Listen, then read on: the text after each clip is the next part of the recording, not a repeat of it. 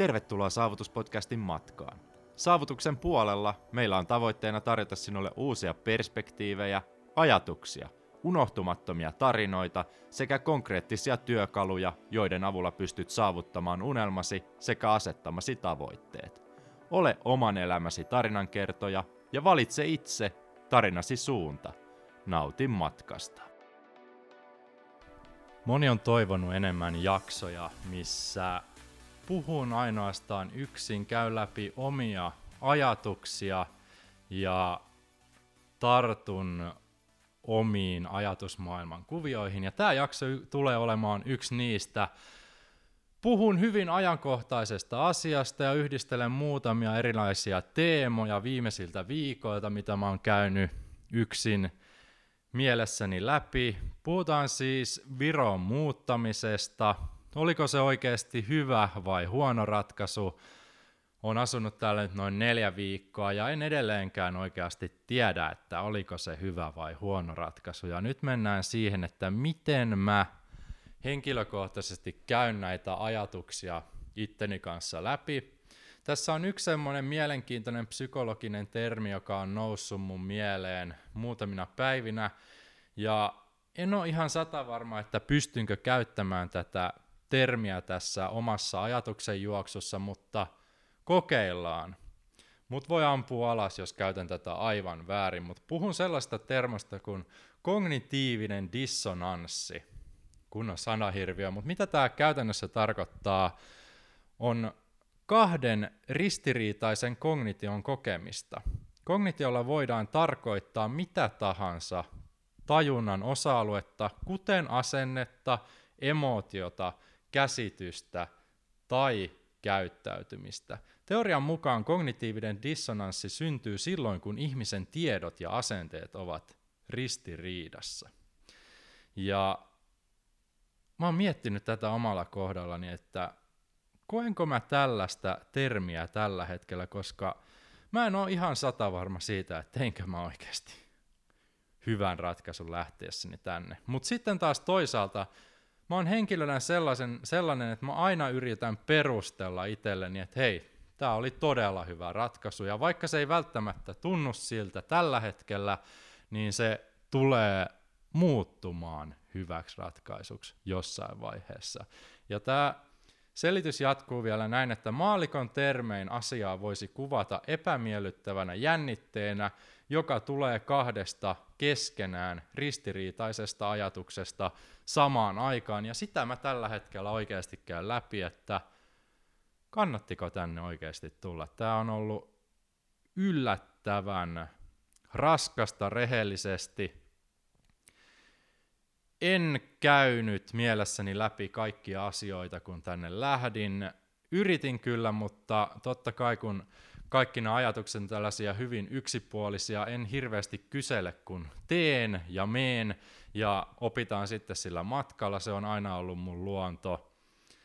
Ja tässäkin varmaan olisi hyvin vaikea ollut tietysti yrittää ottaa oppia joltain toiselta, kun ei silleen tunne ketään samassa tilanteessa olevaa, mutta ainakin lähdin rakentamaan tätä polkua ja toistaiseksi on hyvin onnellinen siitä, että lähdin, koska tämä on tuonut jo nyt mun elämään tosi paljon asioita ja tosi paljon ajatuksia. Ja mä oon henkilökohtaisesti sitä mieltä, että kun sä meet sinne epämukavuusalueelle, tästä ollaan puhuttu aiemmin, niin siellä sä kehityt kaikista eniten. Ja tällä hetkellä mä oon hyvin epämukavuusalueella ollut viimeiset neljä viikkoa. Mun on pitänyt tiputtaa omasta arjesta tosi paljon asioita pois, mutta mä näen sen itse asiassa ainoastaan hyvänä asiana, koska jos mä tämän NS-kiireen keskellä pystyn tiputtamaan siitä vanhasta elämästä, josta mä pidän edelleen kiinni, joitain asioita pois, niin kysymys kuuluu, oliko ne asiat täysin turhia alun alkaenkin, ja ne olisi voinut tehdä jollain muulla tavalla paljon paremmin tai vähemmällä vaivalla, ja vastaus tuohon kysymykseen mä oon huomannut, että se on kyllä. Ja tätäkään aha-elämystä mä en olisi ikinä löytänyt, ellei mä olisi lähtenyt tutkimaan tätä reittiä tämän päätöksen kautta, että hei, mä jätän kaiken vanhan taakse ja muutan Viroon opiskelemaan. Ja mä oon miettinyt tätä asiaa omalta kannaltani hyvin yksipuolisesti, että oliko se hyvin hyvä vai huono asia lähteä tänne. Ja kuten jo sanoin, että mä aina käännän sen hyväksi jossain määrin, mutta mä luen täältä yhden pitkän viestin, jonka sain, joka taas pisti mut epäilemään tätä ratkaisua itteni kanssa, koska mielipiteitähän ei kysytä. ja tämä viesti kuuluu näin. Tästä siis tuli hyvä keskustelurunko, tästä tuli hyviä ajatuksia. Tämä ei ole mikään ns. negatiivinen viesti, mutta näin se menee. Mikset Aaro hakenut toista kertaa Suomessa kauppikseen? Olisit saanut ilmaisen koulutuksen, ei paineita tehdä yrittäjän hommia rahan takia, ei voi kuin ihmetellä. Mikä kiire sinulla on elämässä? Voittajan strategia olisi ollut mennä iltalukion opiskelemaan pääsykokeessa olevia aineita. Syys-kevät lukukausien aikana olisit saanut iltaisin painettua vaikka kuinka paljon lupi, lukion oppimääriä. Hinta alle 200 euroa. Päivällä olisi jäänyt aikaa muulle elämälle. Sitten kun tähän kompoon vielä yhdistää sen faktan, että sinulla ei tunnu juuri merkitsevän se, missä asut, niin olisit päässyt sataprosenttisen varmuudella Suomessa opiskelemaan kauppatieteitä johonkin ei niin suosittuun kaupunkiin. Ja nykyään hän olisi päässyt myös avoimen kautta sisään. Eli jos opintoja tekee, ne hyvin on takuvarma paikka yliopistossa jatkamaan opintoja. Mielestäni teit kyllä virhearvioinnin, kun lähdit Viroon. Oikeastaan ainoa positiivinen puoli on se, että ehkä opit reissulta kieliä. Tässä on hyviä pointteja, tosi paljon hyviä pointteja. Loppujen lopuksi tämä viesti kuitenkin puhuu pelkästään rahasta, ja mähän annoin sellaisen kuvan aikaisemmin, että raha ahdistaa mua pitkään aikaa ensimmäistä kertaa, kun tein tämän valinnan, ja se on ihan totta, hyvin tartuttu kommentin puolesta, ja sekin on ihan totta, että mä en miettinyt ikinä, että mä menisin johonkin iltalukioon. Se ei niinku käynyt mielessä, ei kertaakaan, ei ole käynyt viimeisen kolmen vuoden aikana, kun mä oon miettinyt tätä paikkaa, että otanko mä tämän, tai siis haenko mä kauppikseen. Ja päätin hakea, en siis käynyt mielessäni kaikkia asioita läpi niin hyvin kuin oisin. En tietenkään käynyt. Eihän sitä kaikkeen voi varautua. Monen asian kyllä yritin. Tässä yksi hyvä esimerkki. Mähän siis nostin starttirahaa tänä vuonna ja viime vuonna ja koronan takia sain vähän ekstraa siihen. Niin mä kysyin etukäteen, että hei, saanko mä starttirahan Suomesta jos muutan Viroon ja edelleen jatkan yritystoimintaa niin kuin jatkankin ja edelleen maksan verot Suomeen. Mikään ei ole siis muuttunut muuta kuin se, että osoite on Virossa. Sieltä tuli vihreä peukku, että joo, kyllä saat, ei mitään ongelmaa, kunhan maksat verot Suomeen niin kuin maksan, ja starttirahaa ei makseta sitten kuitenkaan. Eli sellaisia monen, monenlaisia taloudellisia muutoksia on tullut, mutta sitten taas toisaalta mennään siihen, että nämä kaikki mun ajatukset on hyvin yksipuolisia edelleenkin ja varmasti jollain on parempi näkemys tästä, tästä mun tilanteesta, mutta miten mä perustelen tätä valintaa itselleni on se, että koska mua ei ole koskaan motivoinut raha rehellisesti niin, että mua hirveästi kiinnostaisi, että paljonko mä tienaan tai haluaisin jonkun hienon auton, kellon, talon. Ei, ei, ei, se ei vaan tällä hetkellä ole ollenkaan sellainen intressi, mikä mua kiinnostaa. Intressithän voi vaihtua, mä jossain vaiheessa ihan varmasti haluan hienon, hienon talon. Ja itse asiassa mulla oli myös sellainen tilanne, joka muutti aika paljon tuossa ajatusmaailmaa, että Mä olin ihan sata varma vielä neljä kuukautta sitten, että mä ostan syksyllä asunnon Tampereelta. Mä olin käynyt kaikki alueet läpi, missä haluan asua. Olin kattonut kämppiä tosi paljon, minkä hintahaitarin ja näin poispäin. Olin säästänyt Asptilille 12 000 euroa ja olisin voinut tehdä sen ostoksen näin syksyllä, kun se kaksi vuotta säästöaika oli täynnä. Mutta koska mä näen, tai oikeastaan en näe itseäni asettumassa edelleenkään. Mä oon muuttanut, niin kuin monta kertaa on tullut esille, viimeisen kahdeksan vuoden aikana yli 20 kertaa. Tämä on nyt kymmenes kaupunki ja toinen maa. Mä en edelleenkään tiedä, haluanko mä asua Suomessa. Jos mä olisin ostanut sen kämpän Tampereelta, niin sehän tarkoittaa sitä, että mä asun sitten Suomessa.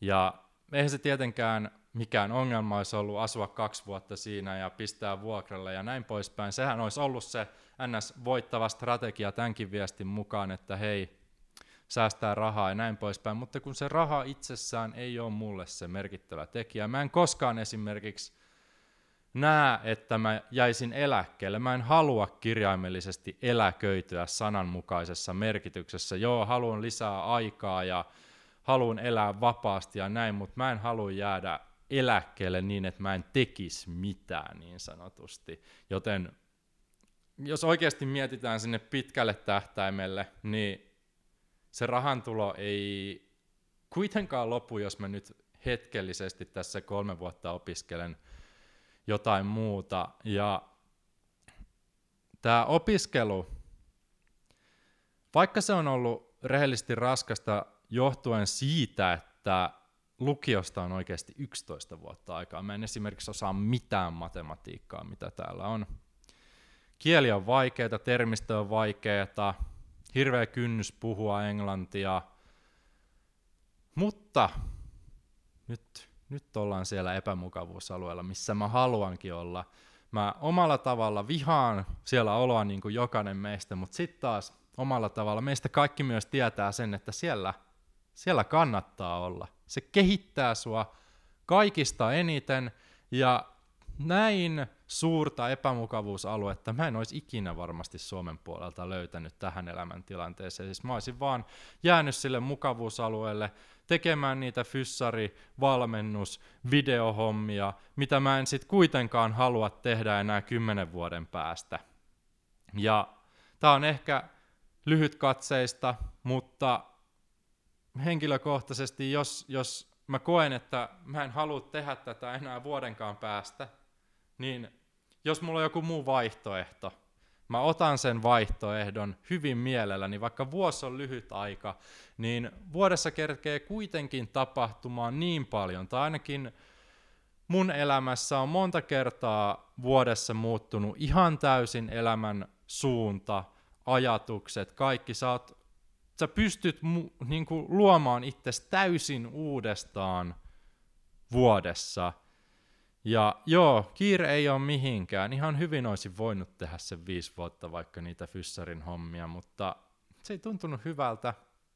Siinä ei ollut silleen sillä hetkellä mitään motivoivaa asiaa. Tietysti sen mä oon huomannut, että tiettyjä asioita, tö- työkuvioita, mitä tekee, kun ei saa sellaista kiitosta mistään tämmöisissä yritys, yrittäjähommissa, esimerkiksi somen suhteen, kiitosta saa tosi tosi harvoin sitten – kuitenkin sellaista, sellaista kiitosta, mikä tuntuu sydämessä asti, mitä sait ehkä fyssarihommissa esimerkiksi, kun autoit vanhuksia, pystyit auttamaan heitä toimintakyvyn parantamisessa ja sait sen face-to-face sen kiitoksen, sellaista kommunikaatiota, rehellistä aitoa, aidossa kanssakäymisessä, niin se oikeasti tuntuu sy- syvällä ja sen takia sitä hommaa olisi voinut tehdä, mutta sen varmasti löytää sen tunteen jostain muualtakin, eikä se ole poissuljettu, ettenkö mä joskus vois jatkaa niitä fyssarin hommia, ettenkö mä joskus vois jatkaa yrittäjän hommia Suomessa. Siis mä voin palata vaikka huomenna niihin hommiin, jos mä haluan. Siis enhän mä sanonut millekään lopullisesti ei.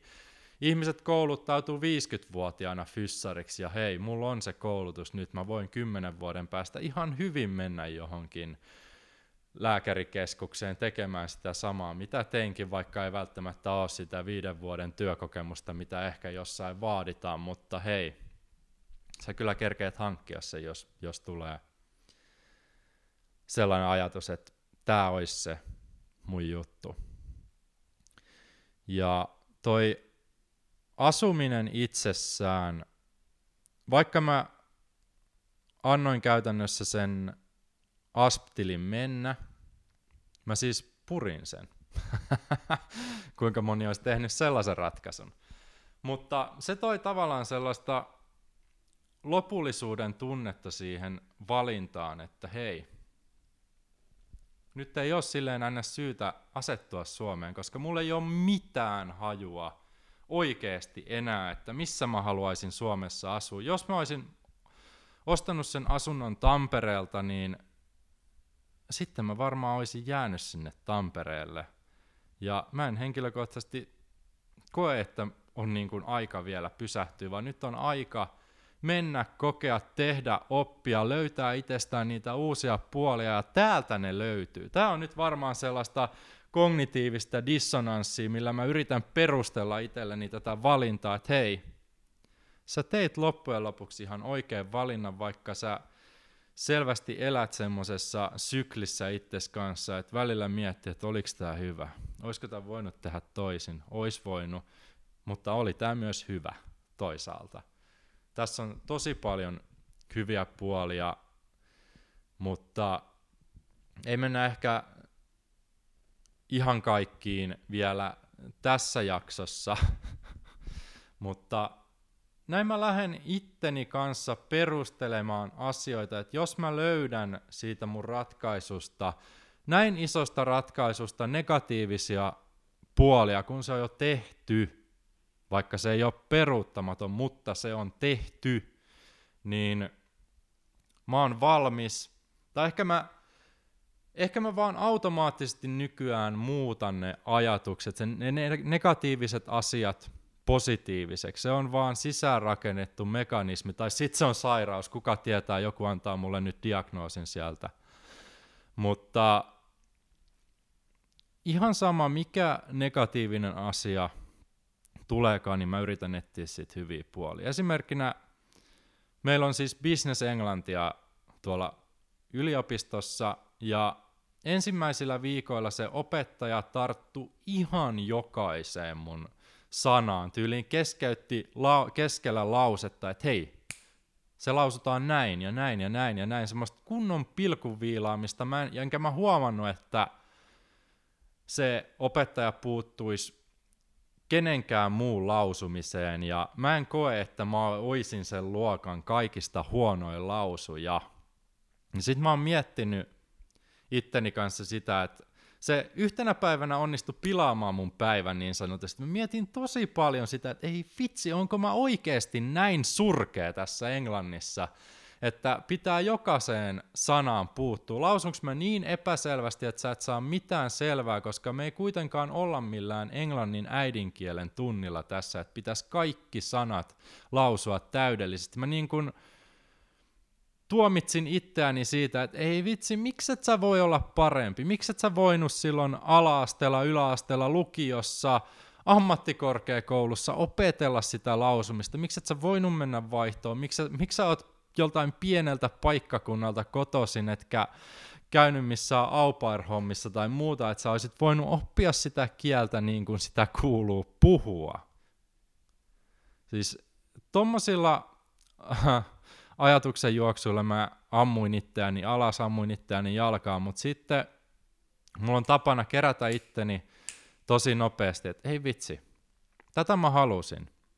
Mä halusin haasteita, kiitos sille opettajalle, että se haastaa mua. Ehkä se näkee mussa jotain sellaista, että mä en, mä en jäädy, jos se korjaa jotain, vaan että mä otan sen niin kuin vastaan semmosena haasteena, että hei kiitti, mä korjaan tämän ensi tunnilla. Ja niin mä sanoinkin itse asiassa sille, että kun se kysyi jotain rootless tai jotain vastaavaa sanaa, niin mä, mä sanoin, että hei, tuut näkee vielä, että tämä sana on hallussa. Ja siitä tulee ikään kuin sellainen positiivinen haaste mulle, että ei, mun pitää näyttää ensisijaisesti itselleni, että mä opin tämän hemmetin kielen, ja mä näytän myös sulle, että kyllä täältä löytyy enemmänkin potentiaalia, kun vaan annat, annat pikkusen aikaa. Ja mitä tulee sellaisiin kiireeseen, jatkuvaan kiireessä oloon, niin mä en itse käytä sanaa kiire omassa elämässäni, vaan se on vaan yksi termi priorisoinnille. Jos sulla on jatkuvasti kiire, niin sä et osaa priorisoida sun elämää. Ja mä en ole henkilökohtaisesti ollut yhissäkään opiskelijabileissä viimeisen neljän viikon aikana täällä, vaikka niitä olisi ollut, on tullut kutsuja, mutta koska mä oon kuitenkin sen verran introvertti ihminen, mä huomaan sen, että mä lataudun yksin ollessa. Mä en tarvii ihmisiä siihen. Jos mä oon jatkuvasti ihmisten seurassa, niin mä vaan ahdistun, ja se tapahtuu tuolla koulussakin, jos mä oon kahdeksan tuntia siellä ihmisten keskellä. Mä haluan sieltä pois, ja se on yksinkertaisesti mun luonteessa. Oon oppinut käsittelemään sitä, mähän on tosi sosiaalinen, jos joku kysyy tai pitäisi jotenkin määritellä mut, niin mä oon tosi sosiaalinen ihmisten seurassa, ja energinen ja näin poispäin, ainakin yleisellä tasolla useita energisempi. Ja se on vähän niin kuin sellaista rakennettua myös, että mun pitää pystyä näyttämään ne parhaat puolet, kun mä oon ihmisten ilmoilla. Sun pitää pystyä hymyilemään ja olemaan sosiaalinen. Se on vaan jotain opeteltavaa. Ja aloitettiin siitä priorisoinnista ja aikatauluttamisesta, niin mä rakastan rytmejä tai rutiineita. Mä rakastan sitä, että on tarkat kellonajat, milloin mennä, mitä tehdä, ja on sellainen rutiini, mistä pitää kiinni. Mä oon oikeasti nauttinut ihan älyttömän paljon tässä viimeisten viikkojen aikana siitä, että mä oon pystynyt käymään joka aamu salilla aamulla kello seitsemän. Tästäkin voitaisiin puhua jo oma podcastinsa, mutta mä mainitsen sen tässä vaiheessa nopeasti, että mä tein sellaisen valinnan täällä, että otin kuntosalille jäsenyyden, joka arkena toimii niin, että mä voin käydä kuntosalilla vaan ennen kello kolmea päivällä. Eli se tarkoittaa sitä, että mun on pakko käydä aamulla – että mä kerkeen käydä salilla ennen koulua, ja täällähän opiskelut alkaa kymmeneltä, ei koskaan aiemmin, ei ainakaan tämän semesterin aikana.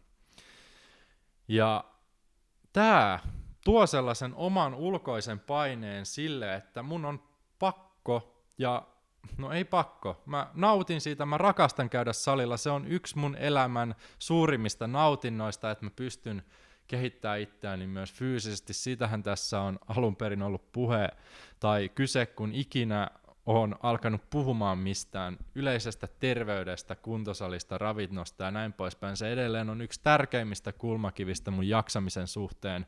Ja vaikka moni näkee sen mun hurjan rytmin, että hei, kuudelta herätys seitsemältä salille ja kuudesta seitsemään lukemista, niin mä nautin siitä ihan älyttömän paljon – ja jos mun pitäisi valita tällä hetkellä jotain, vaikka kolme asiaa, että mitä mä haluan kaikista eniten tehdä, niin se on ykkönen on oppiminen ja kakkonen on fyysinen hyvinvointi, ja ne tulee heti siinä aamulla, ja siitä mä oikeasti pystyn nauttimaan, vaikka se jonkun, jonkun silmissä näyttää ihan hullulta, että hei, minkä takia sä teet tota, että nautitko sä ollenkaan? Nautin, ja nautin ihan älyttömästi. Kuinka siistiä on kävellä kouluun, kuntosalin, saunan, hyvän treenin jälkeen ei ole siistimpää tunnetta. Periaatteessa sä oot kerännyt sen päivän aikana tekemään on ihan älyttömästi. Tällä hetkellä tulee joka aamu heti herättyä luettua tunnin verran koulukirjoja ei ole millekään muulle aikaa, koska ne on niin haastavia aiheita, ainakin mulle, koska en ole älykkäällä tuommoisella AO-oppimistasolla kovinkaan lahjakas tai en ollenkaan lahjakas, mutta työmoraalia löytyy ja haluaa oppia löytyy ja sen takia mä täällä oon. Itsenihän tähän itse hankin omilla valinnoilla. Itse maksan kaiken ja itseä on täysin syyttäminen, jos tästä ei tuu mitään, mutta kyllä tästä vaan itse asiassa tulee. Vaikka edelleenkin mietin sitä kysymystä, että hei, oliko tämä ratkaisu nyt se oikea vai väärä? En tiedä, voiko tuollaista kysymystä edes kysyä, mutta tällä hetkellä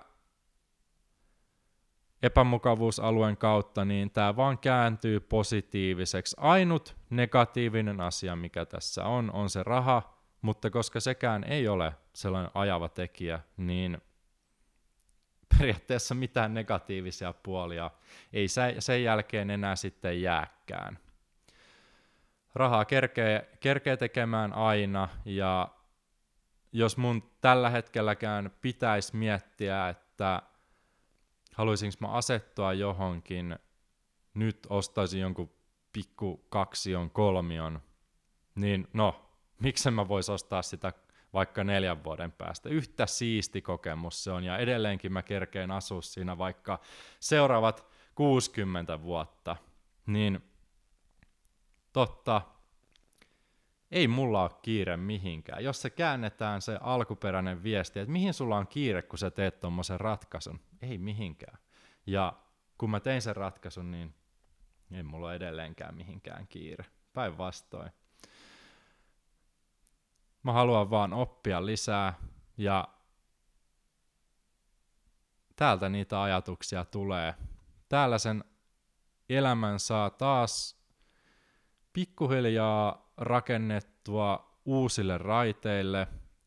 Löytyy semmoisia toimivia asioita omaan elämään ja pystyy fiksaamaan niin sanotusti ns. vanhasta elämästä sellaisia asioita, jotka ei oikeasti ollut niin produktiivisia tai tehokkaita tai hyviä tai edes tarpeellisia, niin tässä ne, tällaisessa elämänrytmissä ne viimeistään viilautuu pois.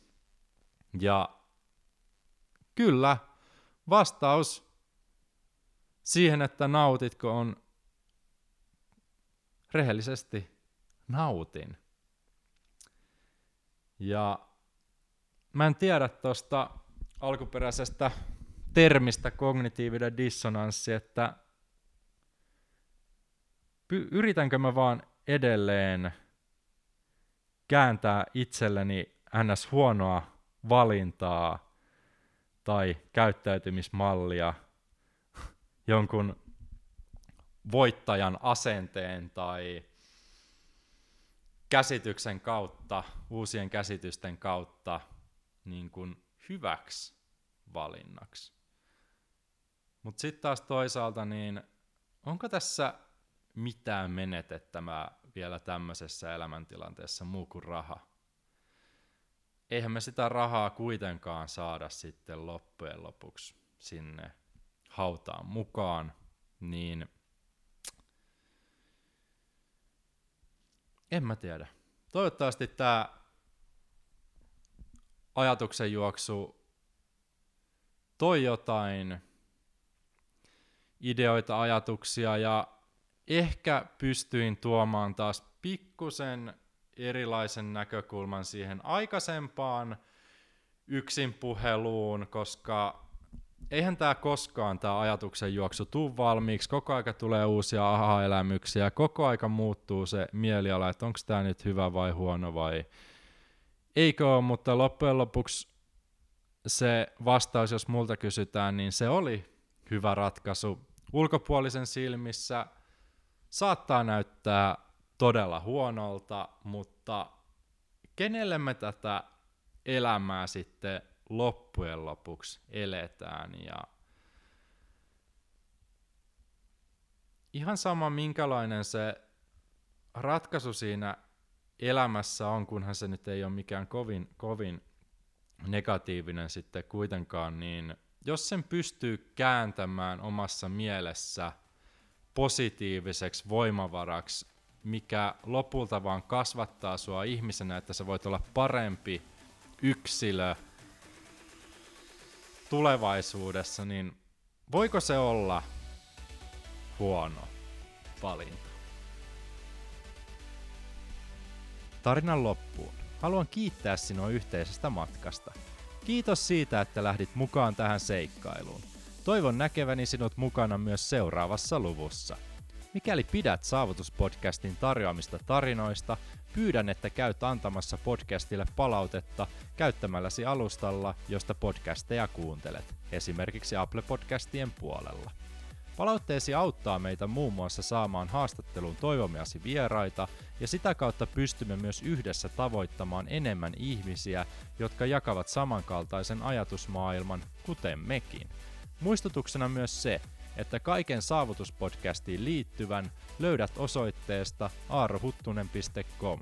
Sivustolta löydät myös paljon muita mielenkiintoisia ja unohtumattomia tarinoita sekä arvokasta sisältöä. Astu mukaan tarinoiden maailmaan. Palataan taas pian uusien tarinoiden parissa. Sillä välin valitse itse tarinasi suunta ja onnea seikkailuisi.